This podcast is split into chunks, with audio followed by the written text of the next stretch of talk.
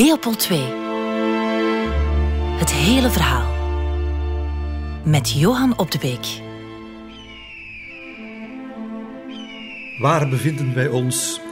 Wel onder uh, het zicht van hoge adelaars en uh, alpentoppen in Bad Gastein, het uh, kuuroord waar Leopold ja, zijn kreupel aanvoelende benen komt laten verzorgen en uh, nadenkt over het leven, nogal pessimistisch gestemd is. Hij is trouwens nog altijd geen koning hoor, hij is nog steeds kroonprins.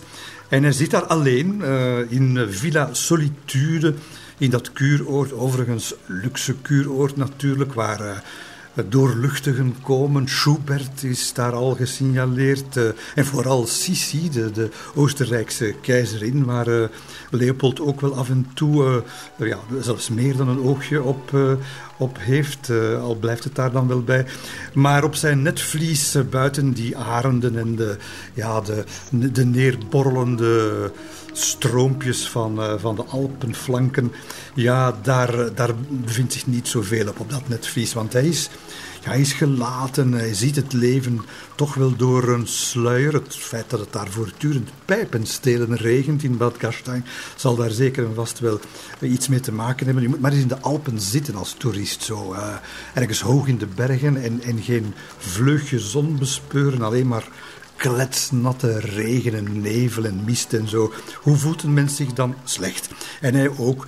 Eh, tot, tot er toch plotseling iets gebeurt in zijn leven dat hem weer op de rails gaat zetten. En hoe komt dat? Het heeft te maken met zijn lievelingskrant The Times. Hij heeft die uh, Engelse krant uh, ja, laten, laten achterna sturen hè, vanuit Brussel. En daar ergens gezeten tussen flanellen dekens, tussen de andere ongelukkigen daar, uh, leest hij op een dag een uh, recensie van, van een fascinerend boek. Het is een boek geschreven door een Londense advocaat en die man heeft nogal een voorbestemde naam, moet ik zeggen, want zijn uh, familienaam is Money. Ja, Money, en het gaat over Money hoor. die, die Money is, is erg onder de indruk van de enorme hoeveelheden koffie, suiker, tabak, indigo en dies meer. Uh, allemaal door de Nederlanders verstouwd uit Java, de kolonie. En met de winsten van al dat spul gaan ze thuis in de polders spoorwegen bouwen en havens aanleggen en allerlei prachtige infrastructuur die de economie gaat doen draaien. En Money vraagt zich af, hoe doen die Hollanders dat? Wel, hij heeft daar een boek over geschreven, uh, How to Manage a Colony.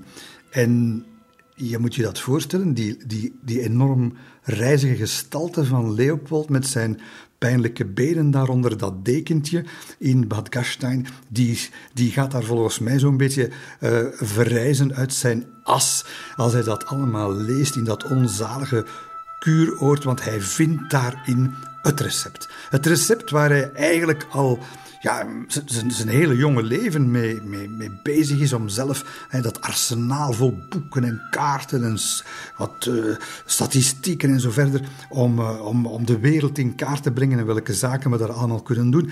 Maar Money heeft het in kaart gebracht en ook de methode van die Hollanders omschreven. En meteen brief uh, naar Alexis Brialmont, dus de ja, de, de militair die zijn, uh, die zijn bibliotheek, zullen we maar zeggen, zijn documentatiecentrum, het is veel meer, uh, in Brussel beheert. En Brialmont moet onmiddellijk dat boek kopen, want hij, uh, hij moet dat hebben, hij moet dat, hij moet dat helemaal uitpluizen.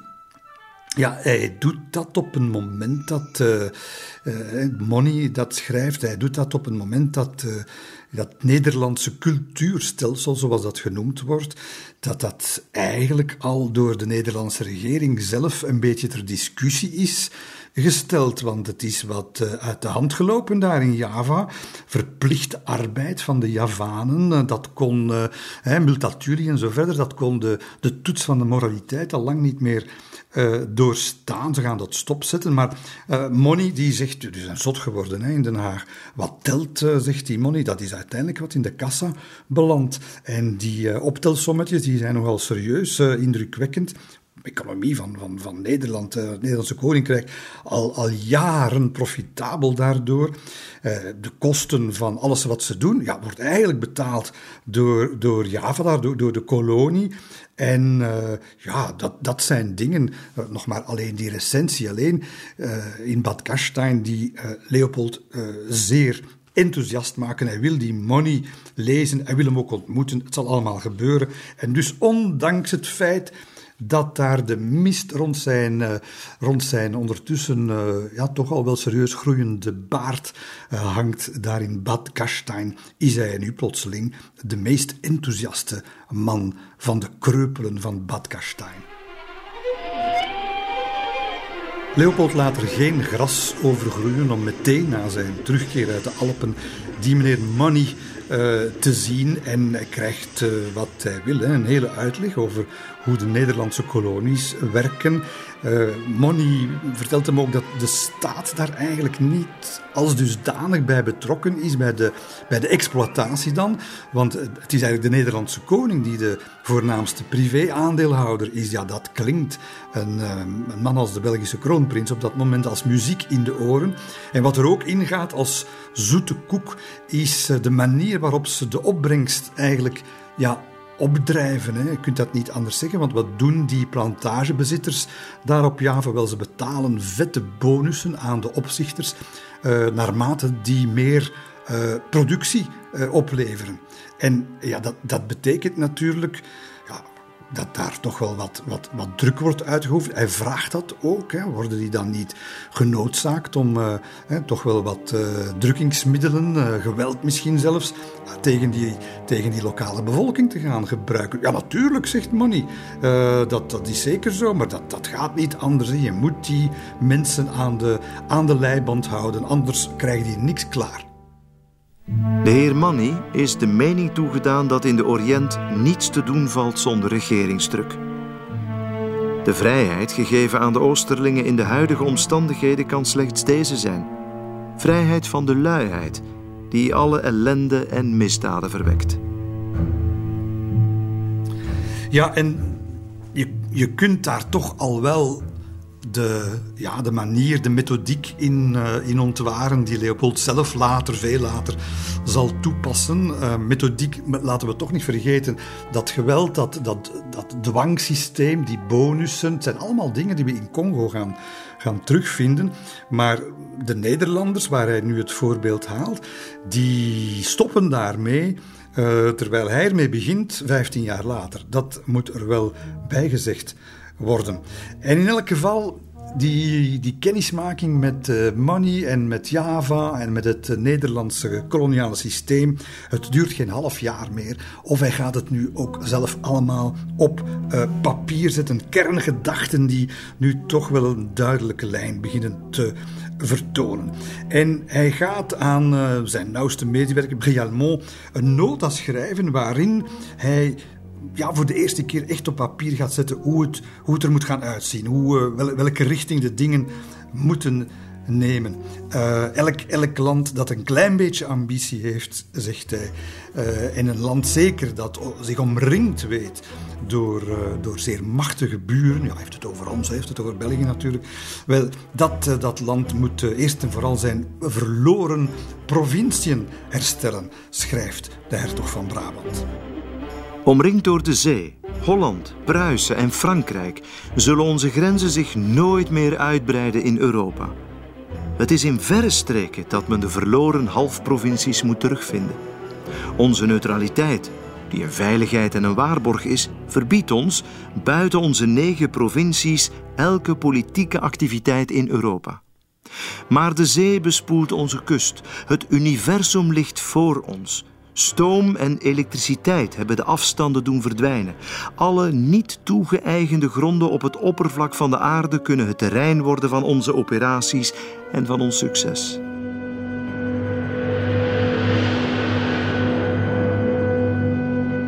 België is er nog niet. Uh, bestaat nu ondertussen toch al wel een dikke 30 jaar, maar een vaste plaats in Europa. Is dat al wel verworven?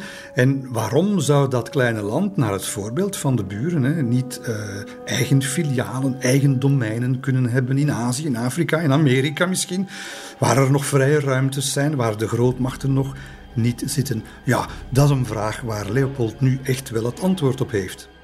Als jongste onder de naties moet België vandaag doen wat deze ouderen gisteren hebben gedaan. Door hun sporen te volgen, door te imiteren wat is gelukt, door de fouten te vermijden, zal ze zich een leerschool uitsparen. Laat ons dus bestuderen hoe Frankrijk, Engeland, Spanje en Holland het hebben aangepakt om de stap te zetten naar verschillende continenten en de voordelen van alle posities en van alle klimaten voor hun kinderen te verzekeren. Aangezien de geschiedenis leert dat kolonies nuttig zijn, dat zij voor een groot deel verantwoordelijk zijn voor de macht van staten en voor hun welvaart, laten wij dan op onze beurt proberen ze te verwerven. Laat ons bekijken waar er vrije gronden zijn, alvorens ons uit te spreken ten gunste van een of ander systeem. Deze gronden worden zeldzaam. Het Belgische volk emigreert niet graag, want thuis voelt het zich goed. Het heeft koloniale neigingen nog behoefte, te verstaan in de betekenis van de export van mensen. Het Belgische volk vindt thuis de arbeid, want het is de middenklasse, meer dan het volk, wie het ontbreekt aan werk en aan middelen om fortuin te maken. Wij denken dat België factorijen zou moeten bezitten in China, in Japan, op de kust van Afrika. Indien de Belg grote openbare werken, gepaard met kolonisatiepogingen, zou willen ondernemen, dan zouden wij uitleggen hoe deze loopbaan, waarvoor wij een weinig aanleg toemeten, zich toch voor hem kan openen in Amerika en overal waar hij zou kunnen werken en zich vestigen zonder vrees voor zijn gezondheid. Tot slot zullen wij aanwijzen wat de gebieden zijn die de staat zou kunnen verwerven waar men volken vindt om ze te beschaven, om te leiden naar de vooruitgang in alle opzichten. Dit terwijl wij ons verzekeren van nieuwe inkomsten, onze middenklasse het werk geven dat zij zoeken, ons leger een beetje activiteit bezorgen en België in zijn geheel de gelegenheid bieden om aan de wereld te tonen dat ook zij een imperiaal volk is dat in staat is anderen te domineren en te verlichten. Ja, wat we Leopold hier horen zeggen, is toch het, uh, het denkkader uh, waarin het zich allemaal zal afspelen. Waarin je natuurlijk de zakenman voelt, de zakenman die. Uh, rukzichtloos is, dat zeker, maar tegelijkertijd ook de, de algemene doelstelling is toch wel België. Als je dat hier zo hoort, dan gaat het toch wel om werkgelegenheid, het gaat om nieuwe inkomsten, het gaat om infrastructuurwerken die we kunnen financieren en zo verder. Dus het, het, is, geen, het is geen echte piraat die we hier aan het werk horen, die zijn, zakken wil vullen ergens in een of ander uh, vreemd, uh, vreemd land, in een, ander continent. Het is, ja, het is een manier die hij afgekeken heeft van anderen, van de grootmachten van de Nederlanders, die voordoen hoe je ten koste van andere continenten, je eigen land, meer welvaart kunt brengen. En dat is het, dat is het, uh, het denkkader waarin hij zich nu bevindt. En even duidelijk is dat ja, dat Leopold, en ook dat leert hij van de Nederlanders, dat hij de inheemse bevolking, of dat dat nu Azië is of, of, of Afrika, dat, dat maakt nu op dit moment niet uit, maar de, die, die bevolking die ziet hij niet als consumenten van Belgische importproducten, maar als goedkope arbeidskrachten. Hè. Dus inderdaad, kolonies met slaven en zo, dat, dat, is, dat is niet aan hem besteed, dat is ook voorbijgestreefd. Dat, uh, daar kijkt hij niet naar uit, maar wel dat uh, inheemse arbeidspotentieel laten renderen. En laten renderen onder dwang, dat is wel duidelijk, want uit zichzelf gaan ze dat niet doen voor een ander. Uh, ja, dat zal ook wel kloppen zeker, maar dat is volgens hem, en ik citeer hem, het is het enige middel om deze indolente en ontaarde volkeren van het Verre Oosten te beschaven en zedelijk te verheffen. En hij zegt er dan wel bij, ja, de dag zal wel komen waarop we dat kunnen afschaffen, die gedwongen arbeid, zonder dat het uh, laat ons zeggen, de openbare orde uh, in het gedrang komt en, en, en, we verliezen zouden maken in het, uh, in het moederland. Maar nu, op dit moment, zo ziet hij dat, nu op dit moment is dat, ja, dat is daar barbarij en wij weten het beter, wij kunnen het beter en zij zullen moeten doen goedschiks of kwaadschiks zoals wij oordelen dat ze het moeten doen. Dat is de, dat is, en we zijn nog altijd maar in 1861. Trouwens ook het jaar waarin uh, iets heel belangrijks gebeurt. Niet in Afrika, niet in, niet in het, uh, in het Midden-Oosten of in het Verre Oosten, maar wel natuurlijk in het ja, de, de, de, de grote reus die aan het ontstaan is in Amerika, de, de reus met de gespleten persoonlijkheid, de Verenigde Staten, waarin de slavernij natuurlijk de splijtswam gaat worden die aanleiding geeft tot die burgeroorlog. En het is toch wel even nuttig dat we daar kort bij stilstaan, want uh, de Belgische regering, die natuurlijk bijzonder moet waken over neutraliteit. Uh, ja, die kan niet daar zomaar partijen kiezen in dat conflict tussen, tussen Lincoln, de, de federatie, de Union, hè, en anderzijds de zuidelijke, de confederatie. Uh, terwijl de Engelsen, de Fransen en zo ook allemaal heel voorzichtig zijn. Want het katoen, de katoenimport hangt er natuurlijk voor een groot stuk van af. Maar wie kiest er wel partij? Wel, dat uh, is ons vorstenhuis. Dat is Leopold I, die nog altijd, uh, van ja, zijn laatste jaren als koning, maar die, die er nog wel zit op de troon. En zijn zoon, de hertog van Brabant, de latere Leopold II, allebei. Allebei kiezen ze verheimelijkt uh, een beetje in de duik, maar kiezen ze duidelijk, zwart op wit ook, partij voor het zuiden. Voor het zuiden dat vecht om het behoud van de slavernij. Jawel, en de reden waarom ze kiezen voor het zuiden is niet uh, dat ze zo absoluut voor de slavernij zijn, maar vooral omdat de Belgische economie daar baat bij heeft. En inderdaad, je zal zien wanneer die katoenimport uh, wegvalt, dat, uh, dat er duizenden, dat zie ik, tienduizenden ontslagen zullen vallen in de Gentse en andere textielindustrieën. Dat het, dat het, ja, dat het armoede troef zal zijn in, in Vlaanderen. En zij zeggen, ja kijk, wij, dat, dat zuiden is is van belang.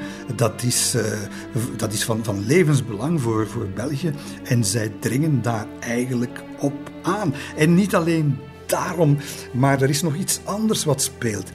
En het, het is eigenlijk toch wel, wel kras om te zien hoe zowel vader als zoon Leopold, hoe ze eigenlijk zich, zich moeien met het spel van de groten en, en het belang van hun eigen monarchie maar ook van België, uh, toch willen manoeuvreren in, ja, in de, in de, tussen de belangen van de powers that be. Want waarom willen ze ook, dus je hebt Katoen natuurlijk, maar waarom ook willen ze absoluut eigenlijk dat de confederatie, het zuiden, het zou halen? Wel, dat heeft te maken met, uh, met Mexico.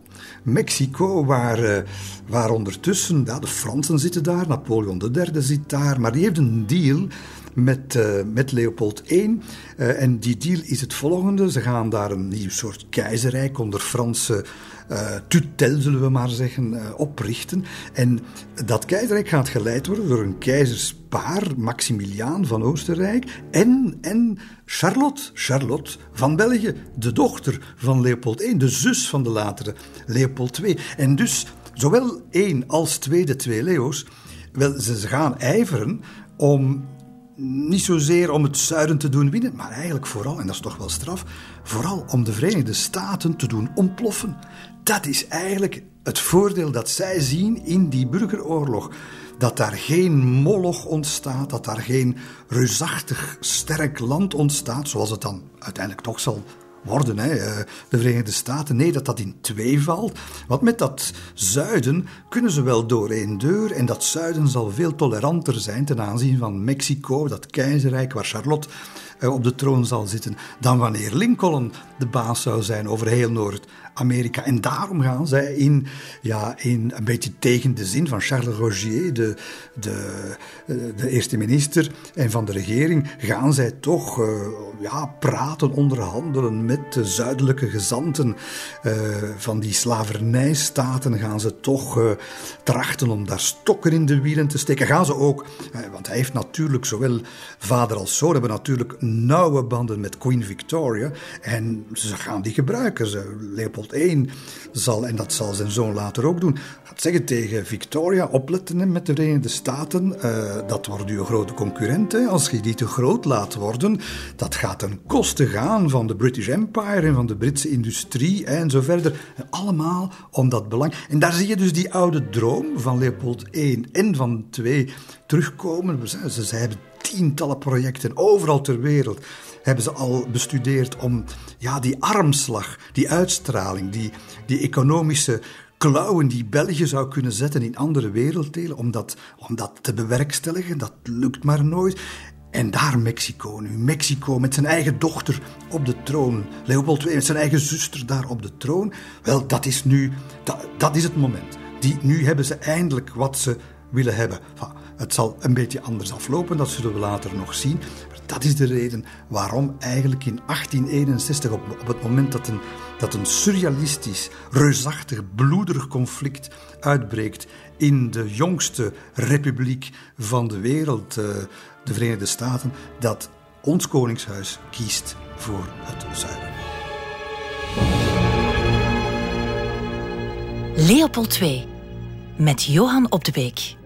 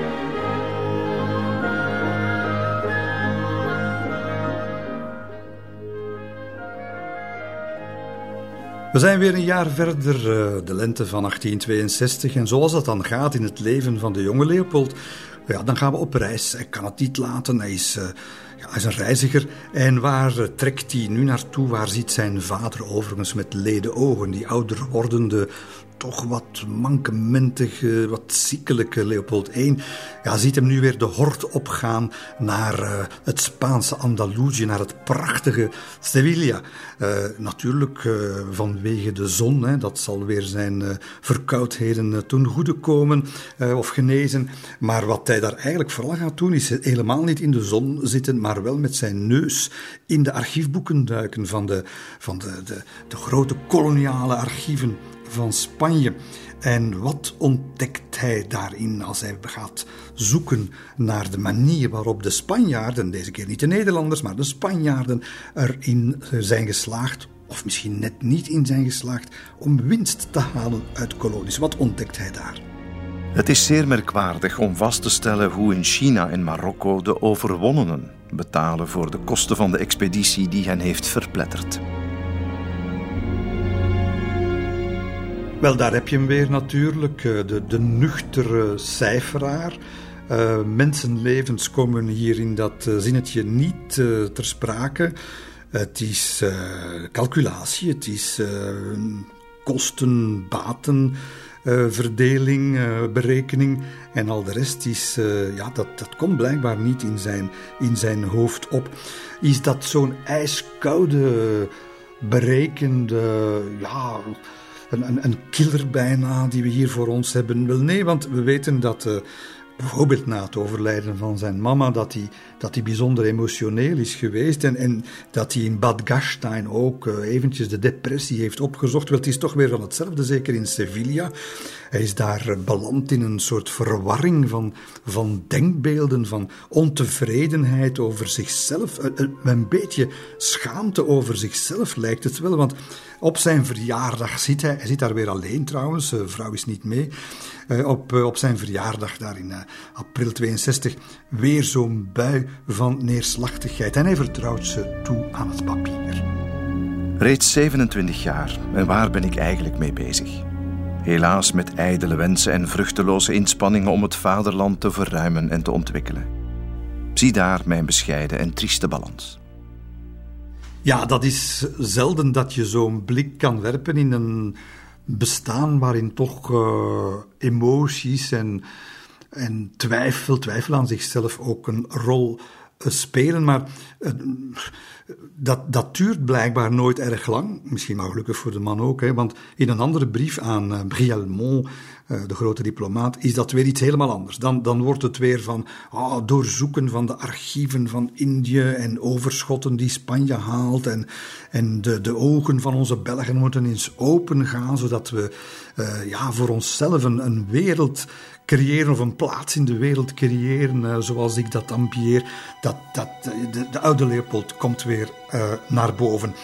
Nu, behalve voor uh, duffe archieven, bestofte verslagen en, en boekhoudingen en zo verder, gaat hij in Sevilla. Ja, we zitten toch wel in een stad waar het waar de schoonheid eh, aan de orde is en ook de vrouwelijke schoonheid aan de orde is, wel, daar gaat hij nu toch ook wel enige verwachtingen prijsgeven. Hij koestert daar verwachtingen, misschien nogal overdreven verwachtingen, want hij schrijft ergens in een brief. Ik moet nu toch wel eerlijk toegeven dat ik er nog altijd niet in geslaagd ben, schrijft hij, om een mooie Andalusische te ontmoeten. Ja, natuurlijk, dat zal wel bestaan. Ook lelijke Andalusische vrouwen. Maar je moet er wat naar zoeken natuurlijk. En hoe doet hij dat? Wel, hij weet ze wel te vinden hoor, want hij zal op een dag een bezoek brengen aan uh, de beroemde sigarenfabriek van Sevilla.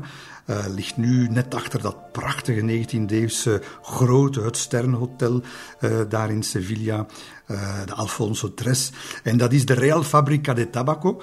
En daar, daar, ja, daar, daar gaat hij Ah, wat gaat hij daar doen? Hij gaat daar sigaren natuurlijk uh, kopen, of hij heeft ze misschien cadeau gekregen. Maar daar zal hij toch wel een aantal, daar 5000 dames die daar, u weet hoe dat gaat, hè, die sigaren maken. Ze, ze rollen die uh, sigaren tussen hun dijen. Uh, en daar loopt dan zo'n zo'n snaakje als Leopold tussen. En dat moet ergens in zijn systeem toch wel zijn beslag gekregen hebben. Want als we dan tussen de regels lezen uh, hoe hij dat beschrijft, zijn officiële bezoek aan die tabaksfabriek, dan zegt hij.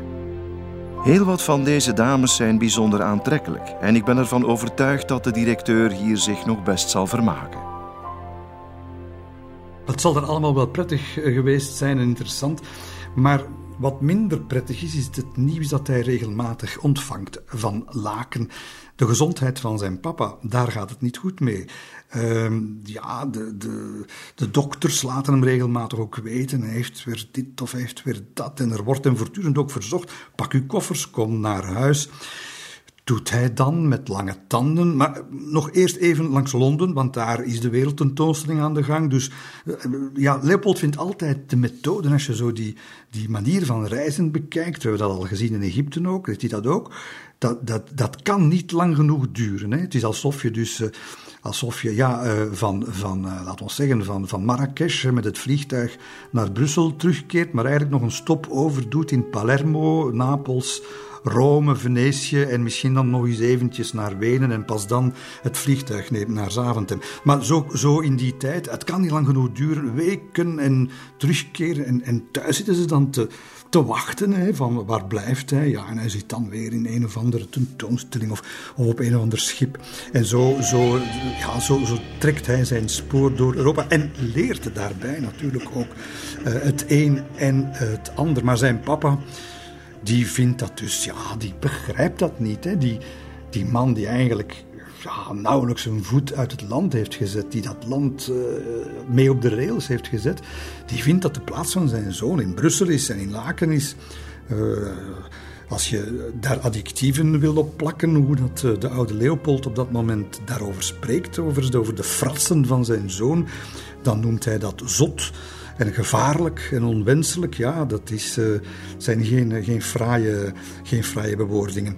En, en elke keer opnieuw, je denkt dat hij op het juiste pad is, zegt, uh, zegt Leopold de Koning. En dan, voilà, dan, dan, dan, gaat hij weer eens, uh, dan gaat weer blijken dat hij er toch weer een of andere verborgen agenda op nahoudt. Het is, het is, volgens de koning, het is een, een zoon die, die eigenlijk permanent vlucht voor zijn verantwoordelijkheid en het, land daardoor in de steek laat en, en het ouder wordende staatshoofd eigenlijk ook gladjes in de steek laat. En, en bovendien zijn vrouw ook nog eens, want die is helemaal aan de kant geschoven. Hè. Die, da, da, daar is zo'n dik pak brieven uit het buitenland en naar het buitenland geschreven tussen Leopold en Marie-Henriette. Uh, zelfs over de naamkeuze van het laatste kindje dat ze, dat ze samen gaan hebben. Wel, over die naamkeuze, daar hebben ze niet uh, over gekeuveld aan het haardvuur in Laken. Nee, dat is per brief gegaan vanuit een of ander uh, hotel, paleis, weet ik veel, in, in, het, in het buitenland. Dus voortdurend weg. Ja, hij gaat naar huis komen en even snel weer terug weg zijn. En waar gaat hij nu deze keer naartoe? Want we zijn nu in de ja, de, het najaar van 62. 1862. Deze keer, en hij is weer incognito zoals altijd. Het is ook zo typisch. Moest dat? Ja, misschien moest dat, maar het is typisch voor zijn persoonlijkheid ook. We weten dat hij een heimelijke vos is. Dat weten we van zijn vader, want hij heeft dat letterlijk gezegd. En nu zijn weer incognito. Le Comte de Tervuren stapt ergens op de trein. Dat is hij met zijn lange baard, of toch langer wordende baard. En waar gaat de reis heen? Via Parijs, Lyon, Marseille, Alger gaat hij naar Alexandrië en dus naar Egypte. We weten dat hij daar al geweest is, we weten dat hij daar zaken heeft gedaan, we weten dat hij daar de, zijn oude vriend Said Pasha, de onderkoning, dat hij die verleid heeft om mee te investeren in, in een uh, scheepvaartverbinding Antwerpen-Alexandrië. Wel, die Said Pasha blijkt ondertussen toch wel een verdorven schurk te zijn, want die man heeft wel allerlei... Uh, ja, die heeft heel veel geld, maar die, die, die spendeert dat nooit in zijn land. Die spendeert dat aan persoonlijk genot, aan zijn paleis en zijn vrouwen en zo verder. Een gedegenereerde in, het, in de ogen van, uh, van, van Leopold II. Er is geen liefde meer verloren, vooral omdat uh, de, de Egyptenaar dan plotseling ook nog eens zijn centen uh, terugeist, die hij in die stoomvaartlijn heeft geïnvesteerd. lukt niet, want de Antwerpse rederij die de schepen moest leveren, die krijgt hij niet op tijd klaar. Enfin, eh, een fiasco dreigt daar, want er is nog geen winst natuurlijk. En dus zal Leopold dat geld uit eigen zak uh, vergoeden. Belet allemaal niet, want geld is er op dat moment toch blijkbaar nog genoeg. Belet hem allemaal niet om peperdure bezoekjes te brengen aan Abu Simbel, Luxor, de, de fantastische tempels van Karnak. Wie wil daar niet naartoe? Wel, ja, liefde voor de Egyptische oudheid. Uh, bij mij alleszins. Ik ben daar werkelijk uh, volledig, volledig begeesterd geraakt door de Egyptische oudheid. Maar hij, hij ja, dat monumentale, dat spreekt, hem, dat spreekt hem wel aan. Maar, maar het is allemaal, het is onbevattelijk voor hem. Hij zegt daarover dat je moet daar snel naar gaan kijken of je moet dat heel lang bestuderen, maar anders heb je daar eigenlijk niet veel aan.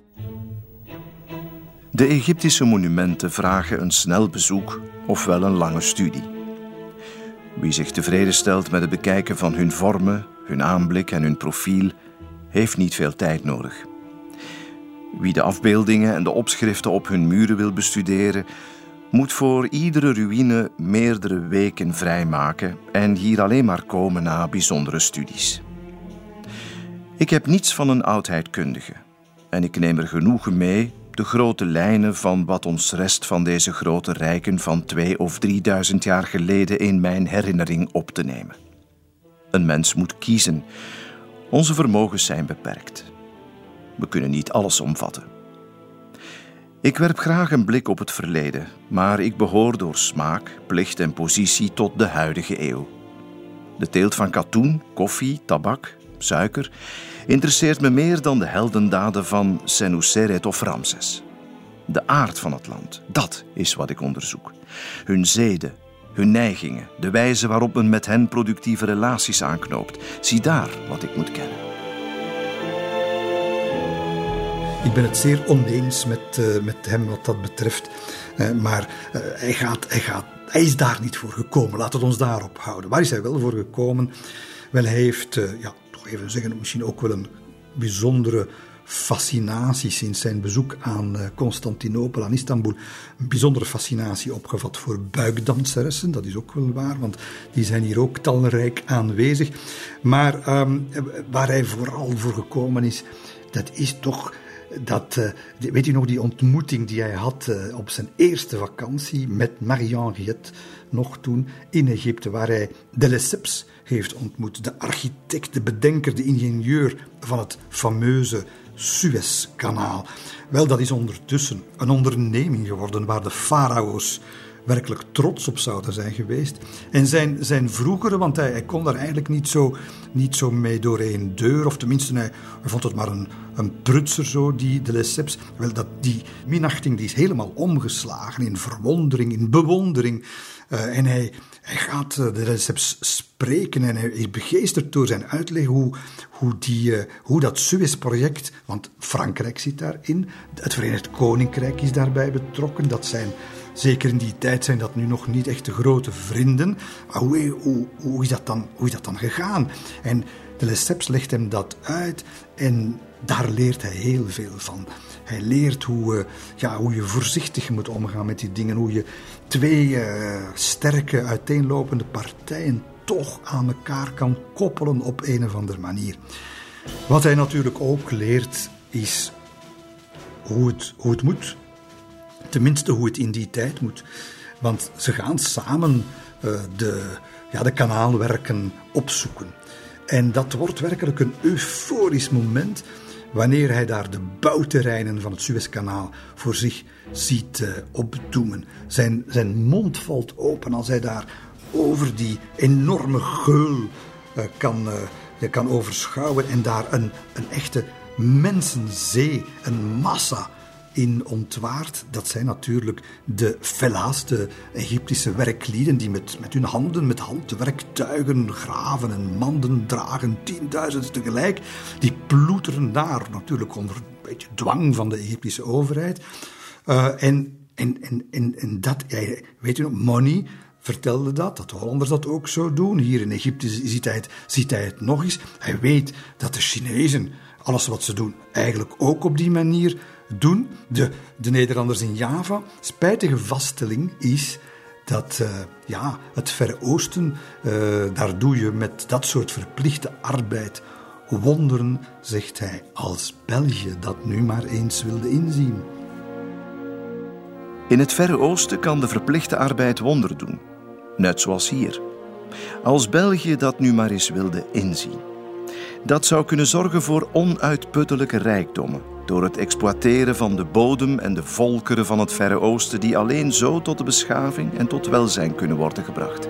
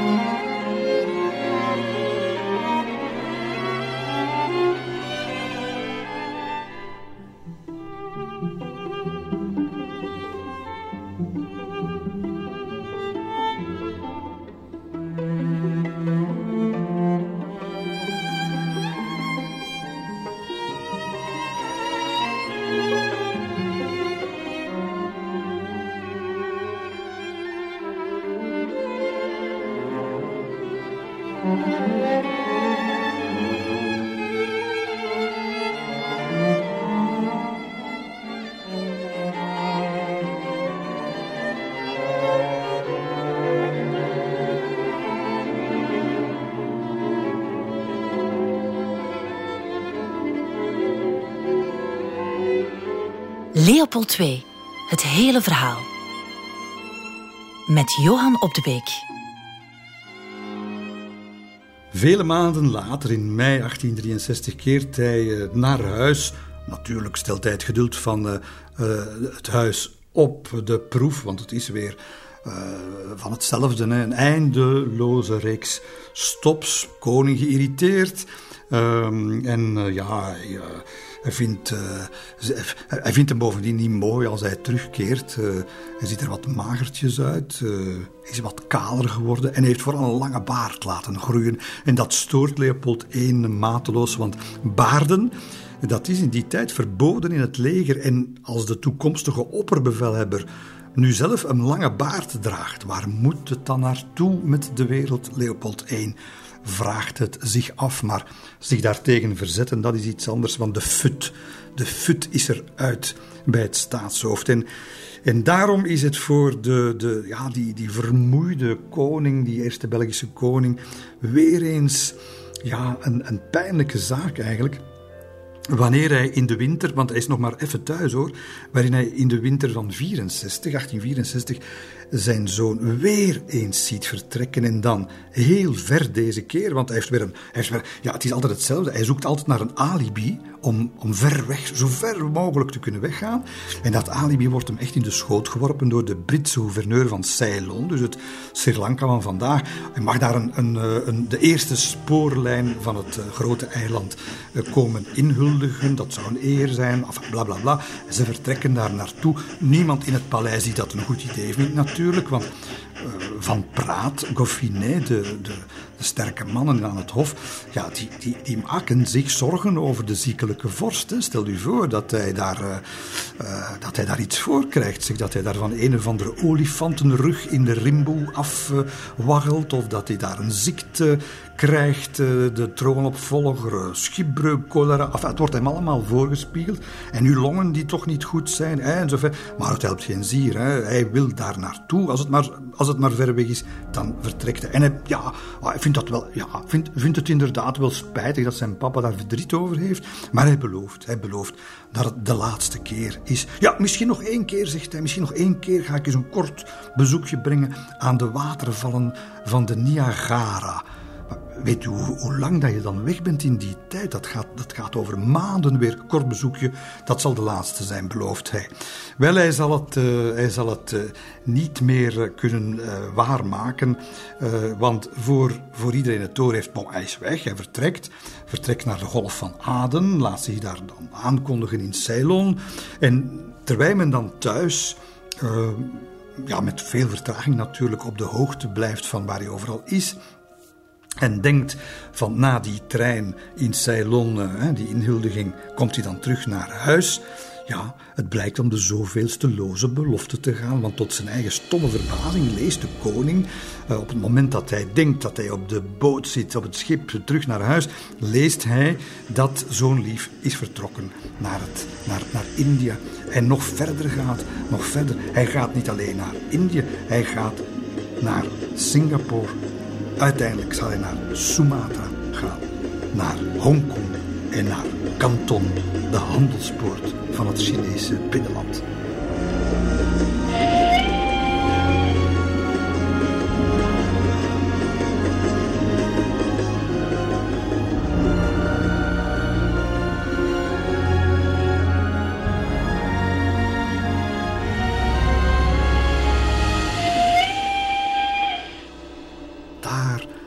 Hebben we hem waar hij moest zijn. Eindelijk ziet hij in China. Het grote, machtige, wel machtig niet, maar groot en veelbelovend zeker wel. Uh, China, waar hij al, al jarenlang van zegt: daar, daar moeten we iets doen, daar ligt de toekomst. En hij leert uh, Shanghai uh, als bruggenhoofd voor de handel kennen. Hij ziet daar natuurlijk ook opnieuw die zeeën van mensen, die enorme arbeidskracht die China kan opbrengen, produceren, consumeren. Dat kan je hier en masse doen. Uh, bovendien, dat keizerlijk uh, gezag is in verval. Er gaan brokken vallen in China. En België, zo weet hij natuurlijk. Hè, zo België zou, zou een van die brokken op zijn minst moeten kunnen oprapen. Maar nee, nee, nee, natuurlijk, dat, dat gaan we niet doen. Ik betreur dat, dat wij uh, in mijn land uh, alleen maar de verblinding en de domheid van de partijen kennen. Ja, hij is altijd teleurgesteld. Hè? Dat nationale expansie, dat die internationale horizonten, dat dat eigenlijk dat dat nooit op de agenda komt van de, van de Belgische politiek. Ik betreur de binnenlandse situatie in mijn land. de verblinding en de domheid van de partijen. Te midden van dit gewoel moet men een nieuwe grote uitdaging werpen. Die zoek ik in de Oriënt. Wij moeten de kwestie van nationale expansie bezielen. En ja, Vanuit Hongkong gaat hij eh, aan eh, Adrien Goffin, zijn, eh, zijn rechterhand, een heel boodschappenlijstje maken. Wat hij allemaal moet uitzoeken over China, over de kolonies van Holland en zo verder en zo verder. Tot er een brief terugkomt uit België. Op 19 maart 1865 bereikt hem een brief uit Laken. En die is zorgwekkend, want deze keer lijkt het menens te zijn met de koning, met de ziekte van de koning. En zijn terugkeer is uh, hoogst gewenst. Hij moet spoorslags naar het vaderland terugkeren. Uh, krijgt daar bijna spijt van, want als hij ergens in april dan Europa bereikt, hoort hij dat zijn papa het ondertussen al, al beter maakt en klaagt daarover. Hij klaagt daarover. Hij, hij schrijft ergens, en de teleurstelling proef je dan in die brief zo van, uh, ja, het einde van mijn reis, dat was helemaal verstoord. Verstoord door wat? zeg, verstoord door het feit dat hij terug wordt geroepen omdat zijn vader misschien dood zal gaan. Dat noemt hij dan verstoord. Ja, uh, overlopend van empathisch vermogen kunnen we onze toekomstige koning daar niet, uh, niet noemen. Dus hij, hij komt thuis, 1865, vermagerd, lange baard ondertussen. En hij kan inderdaad toch wel vaststellen, en het is een, een vaststelling die hem, die hem ja, het, licht, uh, het licht doet schijnen hoor, dat zijn vader oud is geworden, onherkenbaar is geworden, dat hij aftakelt en dat hij. En voor het eerst begint hem dat nu echt voor, voor ogen te staan. Dat licht valt op de kroon, de toekomstige kroon die hij zal moeten dragen. Hij uh, weet dat het mogelijk zover is. En Hoewel Leopold I het nog wel eventjes uithoudt, maar man is toch getroffen door een hersenbloeding, kan nog net met zijn laatste krachten uh, nichtje Victoria gaan bezoeken, waar dan uh, een zware bronchitis uh, het gevolg van zal zijn. En, hij, is, hij, is, echt aan het aftakelen, gaat berg af met de vorst en hij klampt zich, zoals dat vaker gaat, met, met ja, de eersten uit een, uit een, uit een dynastie, en niet, alleen de die. Uh, hij klampt zich vast aan, aan de macht, aan, aan zijn levensdoel, beter gezegd, aan dat koningschap, dat eerste koningschap. En hij verzet zich daarom tegen de suggestie van uh, de ministers om uh, de troonopvolger, dus de hertog van Brabant, Leopold, om die te laten, uh, altijd te laten uh, ja, deelnemen aan de, aan de ministerraden, zodanig dat hij niet totaal onvoorbereid aan de nieuwe taak uh, kan beginnen. Maar troonsafstand, dat zou hij eigenlijk moeten doen. vindt de regering, maar dat, durven ze, dat, daar durven ze zelfs niet, dat, dat woord durven ze zelfs niet in de, in de mond nemen. dat gaat hem in de afgrond duwen, zegt een van de ministers. Maar ja, in de afgrond zal Leopold I natuurlijk toch belanden. En in december zal hij, u weet, een eindeloze correspondentie met Buckingham Palace en tussen uh, Uncle Leopold en, uh, en Queen Victoria, nichtje Victoria. En dat wordt, dat wordt in december de laatste brief. I must end. Ever your devoted, miserable Uncle Leopold. Met de Queen, met Victoria, heeft hij altijd die, eh, die diepe band gehad, Leopold I. En veel minder, veel minder, zo blijkt nu op een bijzonder pijnlijke wijze eigenlijk met uh, zijn, met zijn troonopvolger. Want ja, het sterfbed is daar, het einde is in zicht. En, en iemand, ik denk zijn schoondochter, vraagt hem dan op een bepaald moment: is het nu niet het moment om. Ja, om de hertog van Brabant te zien. En hij schudt, hij schudt van nee. En hij zegt, allee, het, is, uh, het is niet nodig, er is, geen, er is geen haast bij. Hij zal beter geweten hebben, volgens mij, want uh, 10 december 1865 zal de eerste koning der Belgen sterven. 34 jaar, bijna 34 jaar op de troon gezeten. Uh, grote, grote erfenis natuurlijk, uh, groot koningschap.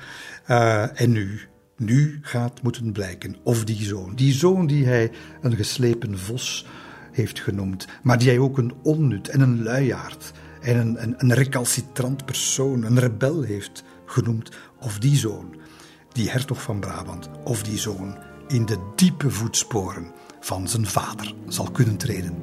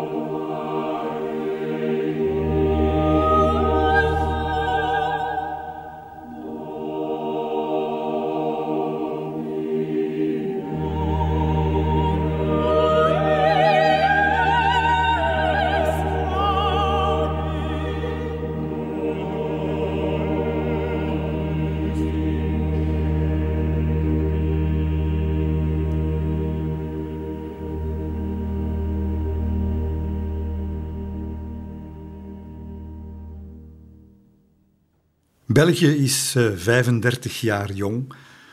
Koning Leopold I is eh, zes dagen geleden overleden. En op 17 december 1865 rijdt daar door een van spanning eh, zinderende, sidderende hoofdstad Brussel. Rijdt daar in een prachtig generaalsuniform gehulde troonopvolger, de ja, binnen enkele uren koning Leopold II door de stad met buitenlandse staatshoofden. Enfin, u kent dat wel, de hele reutemeteut achter hem aan met een jubelende menigte en bloemtuinen en kreten en aanmoedigingen en groot enthousiasme. Enfin. Uh, een klein, klein minpunt daar toch wel bezitten dat... Uh, men nergens de nieuwe koningin bespeurt. Waar is die nu weer gebleven? Het antwoord is ja, Marie-Henriette zit niet, uh, of ze rijdt niet naast hem of net achter hem of zo. Nee, nee, ergens midden in de karavaan, want Leopold zei uh, un peu de distance. Hè. Hij moest een beetje afstand zijn tussen de nieuwe koning en, de, en zijn echtgenoten. En dat, ja, dat, oh, men vindt dat, er zal daar niemand over schrijven of zo toch niet erg, maar de regering, het Hof, uh, vindt dat toch maar een vergissing. Uh, bijvoorbeeld de minister van Binnenlandse Zaken, Alfons van de Perenboom, die, uh, die zegt, zegt dat, maar dat zou toch wel een van de meest ontroerende momenten van de ceremonie worden. Ja, je ziet dat voor u, de koning, de koningin, de kinderen samen en dan samen zitten in het hart van, de, van het paleis der natie in de kamer. Niks daarvan, hè. ze rijdt niet mee, maar ze mag ook niet op de troon zitten uh, als hij de eet aflegt. Nee, nee, ze zitten in de tribune, in de eretribune weliswaar, maar in de tribune.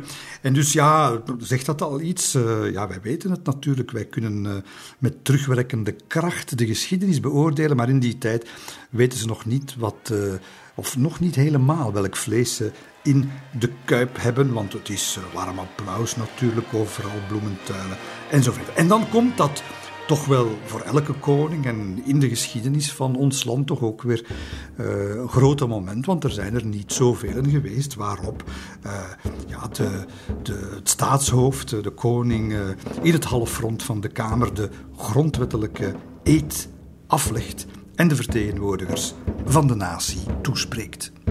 Mijn heren, België heeft, net zoals ik, zijn vader verloren. Het unanieme eerbetoon dat de natie hem brengt, weerspiegelt op waardige wijze de gevoelens die zij tijdens zijn leven voor hem koesterde. Ja, hij weet dat hij in uh, de voetsporen van een uh, zeer gerespecteerd, ook in heel Europa, gerespecteerd koning uh, moet treden. En um, hij zal die, uh, die politiek, die lijn van zijn vader, belooft hij door te trekken. En zal dat eigenlijk ook wel, wel doen. En, en misschien zelfs nog meer dan Leopold I uh, op bepaalde vlakken. Want hij, hij maakt eigenlijk al van in het begin maakt hij duidelijk dat, dat de koning dat hij er eigenlijk is om de stabiliteit van het land in de gaten te houden. De, de, de koning moet absoluut boven het politieke gewoel staan. Uh, en moet dus strikt onpartijdig zijn. En dat is een houding die, die belangrijk is in een, in een land als het onze, zeker in de 19e eeuw, kersvers landje. En, en dat, ja, dat, dat gaat hij ook, dat gaat eigenlijk de rode draad ook wel worden hoor, van zijn, van zijn koningschap.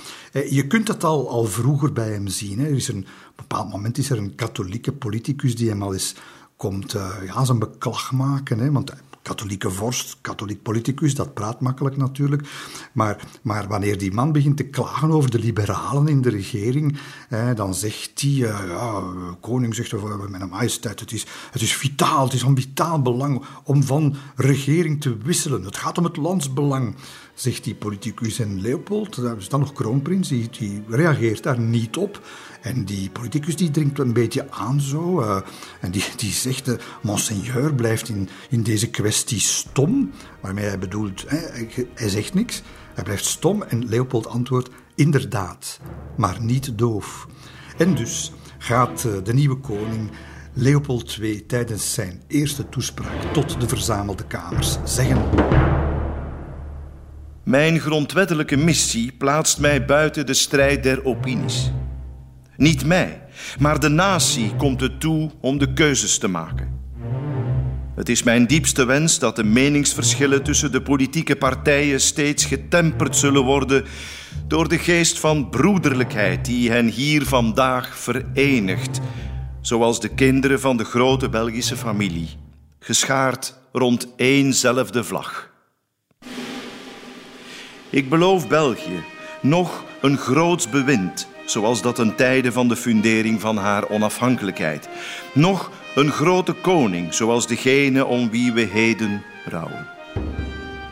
Maar ik beloof haar op zijn minst een Belgische koning in hart en nieren die zijn leven aan haar zal wijden. Als uh, de fanfares zwijgen en de bajonetten weer worden opgeborgen samen met de wapperende vaandels en de gestelde lichamen naar huis zijn en zo verder en zo verder, dan komt de grote vraag natuurlijk op de lippen te liggen van de, van de politici. Wat voor een koning gaan we hier krijgen? Dat is uh, een belangrijke vraag en dat antwoord daar gaan ze eigenlijk niet, uh, niet lang uh, moeten op wachten, want de grondwet wil dat zo, dat de koning de kabinetsraad voorzit in die tijd.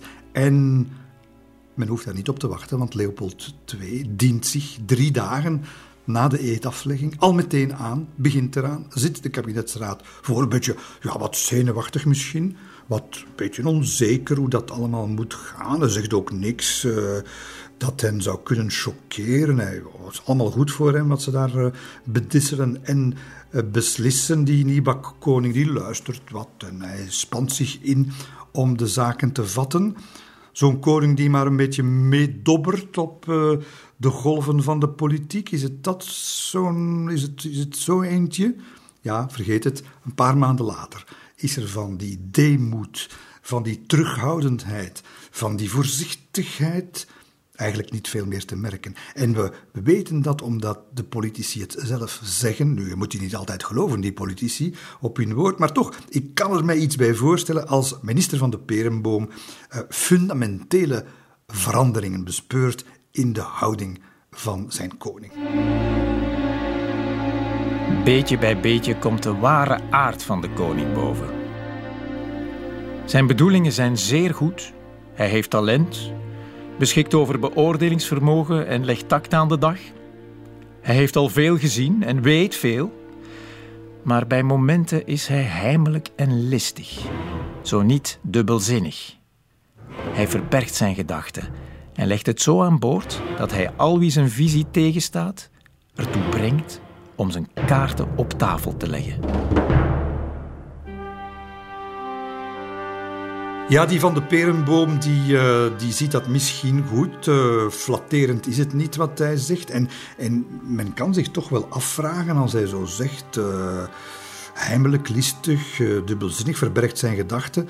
Ja, misschien maakt Van de Perenboom hier gewoon het portret van een, van een slimme politicus. Hè?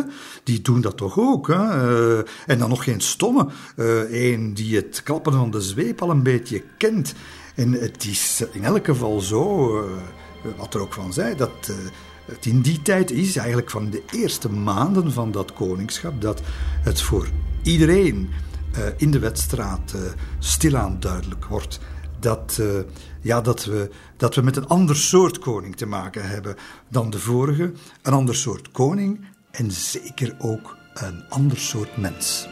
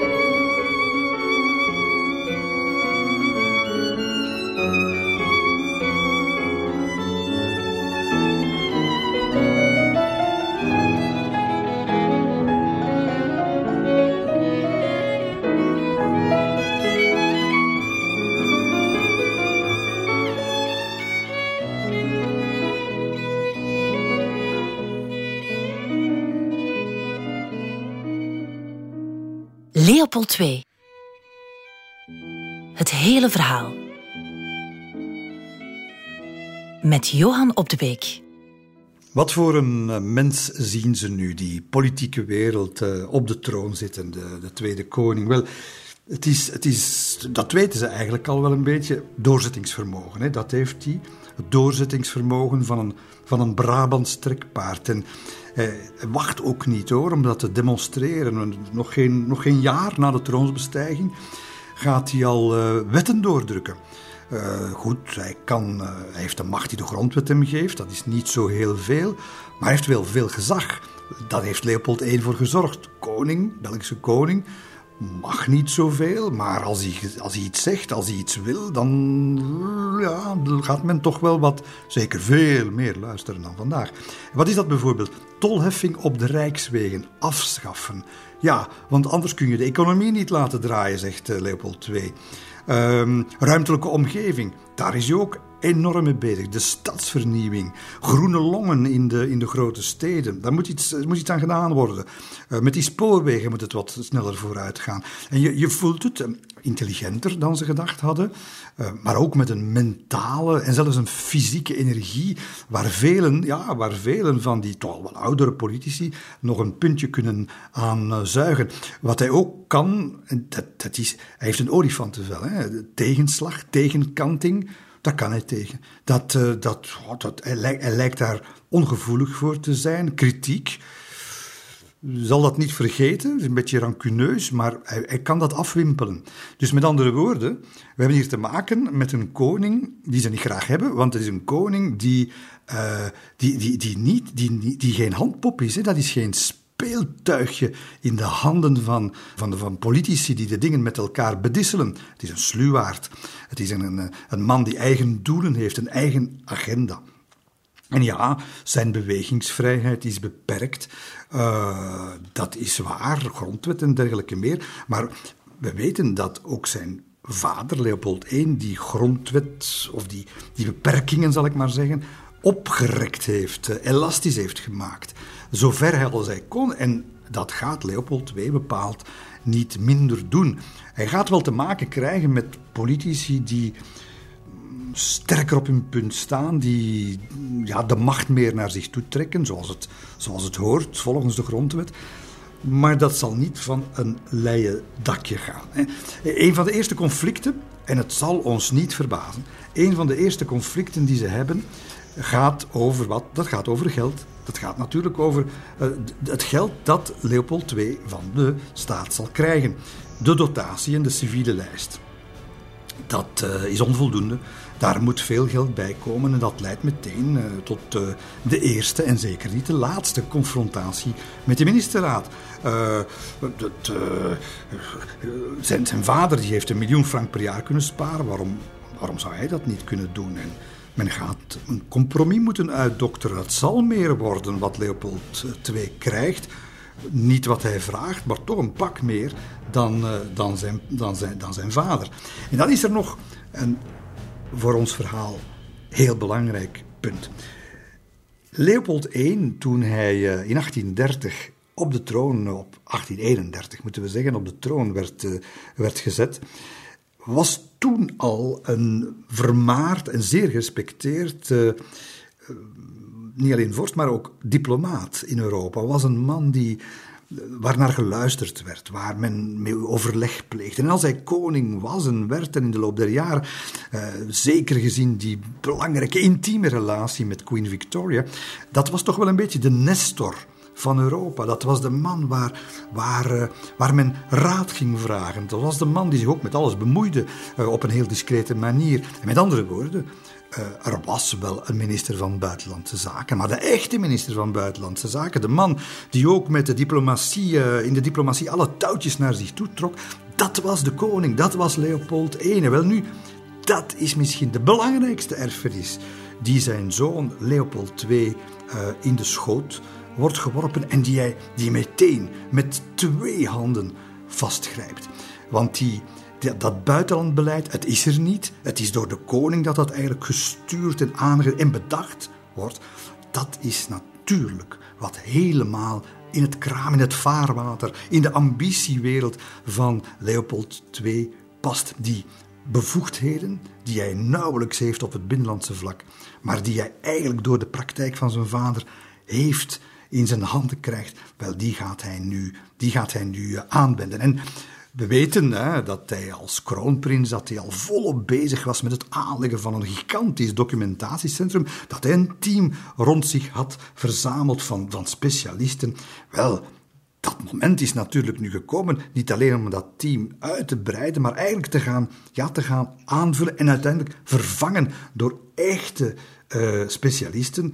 Uh, want hij is koning, buitenlandse zaken. Het is bijna van hem. En dus kan hij ongeremd hoge ambtenaren inschakelen, het corps diplomatiek inschakelen, de, de topdiplomaten. Hij kan, ja, bijna als, uh, als zijn privé-speeltuin kan hij eigenlijk het buitenlands beleid uh, beginnen te beïnvloeden. En uh, men gaat, ja, men, moet ook wel een klein beetje, want er zijn er een aantal uh, die in die vroegere, die intieme cirkel die hij rond zich heen had gebouwd, dat team, ja, er zijn er een aantal die, die niet meer kunnen, niet meer willen, die het, die het allemaal, ja, die ook carrière beginnen te maken natuurlijk. En dus gaan ze Goffinet, Brialmont en Leopold gaan een echt kabinet aanstellen. Professionals. En Goffinet, de baron, zegt hoe dat moet. Er zijn dus nog andere mensen nodig, maar deze zullen duur zijn. En dat is nog niets. Sommigen zullen gedeclasseerd worden. Bij anderen creëert men ambities en wanneer men hen probeert te groeperen, haalt men zich ontevreden en zelfs compromitterende lieden op de hals. Door eenvoudigweg naar de economisten te gaan, vermijdt men dat alles. We hebben dus in België in 1865, eh, 1866, we hebben een regering, maar we hebben ook een vorst met om zich heen een bijna occulte groep van raadgevers, waarvan we weten wie het zijn, soms, maar niet altijd.